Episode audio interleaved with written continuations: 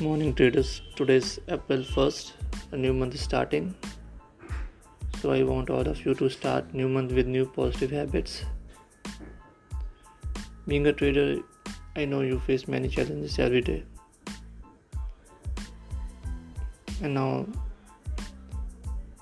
you can call such as your habits. So start with an incredible small habit. It can be anything like over trading you can't control while sitting in front of the laptop. So make it so easy you can't say no.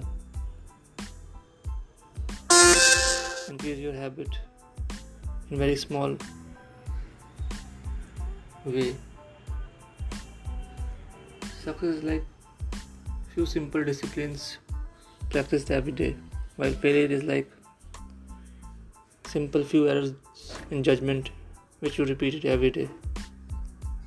So when you slip, get back on track quickly. For me, the best way to improve your self control is to see how and why you lose control. So be patient, stick to a pace you can sustain, and focus on your new habits. All the very best for the new month. God bless you all.